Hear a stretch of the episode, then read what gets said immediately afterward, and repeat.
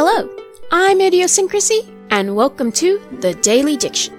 The word of the day is pandemic. P A N D E M I C. We've heard this word used so much by now that everyone thinks they know what it means. However, most people tend to use it incorrectly, like using pandemic and epidemic interchangeably. So let's clear up some points. First off, the definition. When we're talking about a disease, epidemic means affecting many persons at the same time and spreading from person to person in a locality where the disease is not permanently prevalent, a rapid spread. While a pandemic means prevalent throughout an entire country, continent, or the whole world, epidemic over a large area. To understand it better, we'll break down the word. It comes from Greek. Pan means all, and demos means people, whereas epi means on, near, or at.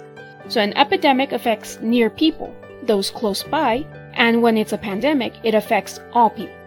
When comparing the two, dictionary.com says if something is spreading like wildfire, it's an epidemic. If something has already spread like wildfire and is currently massive in its reach and impact, it's a pandemic. So, in a nutshell, epidemic is a fast spread of disease around an epicenter, and pandemic is when that epidemic is everywhere. I hope this cleared things up for you. This has been the Daily Diction. I put in my two cents in your word bank. The rest is up to you.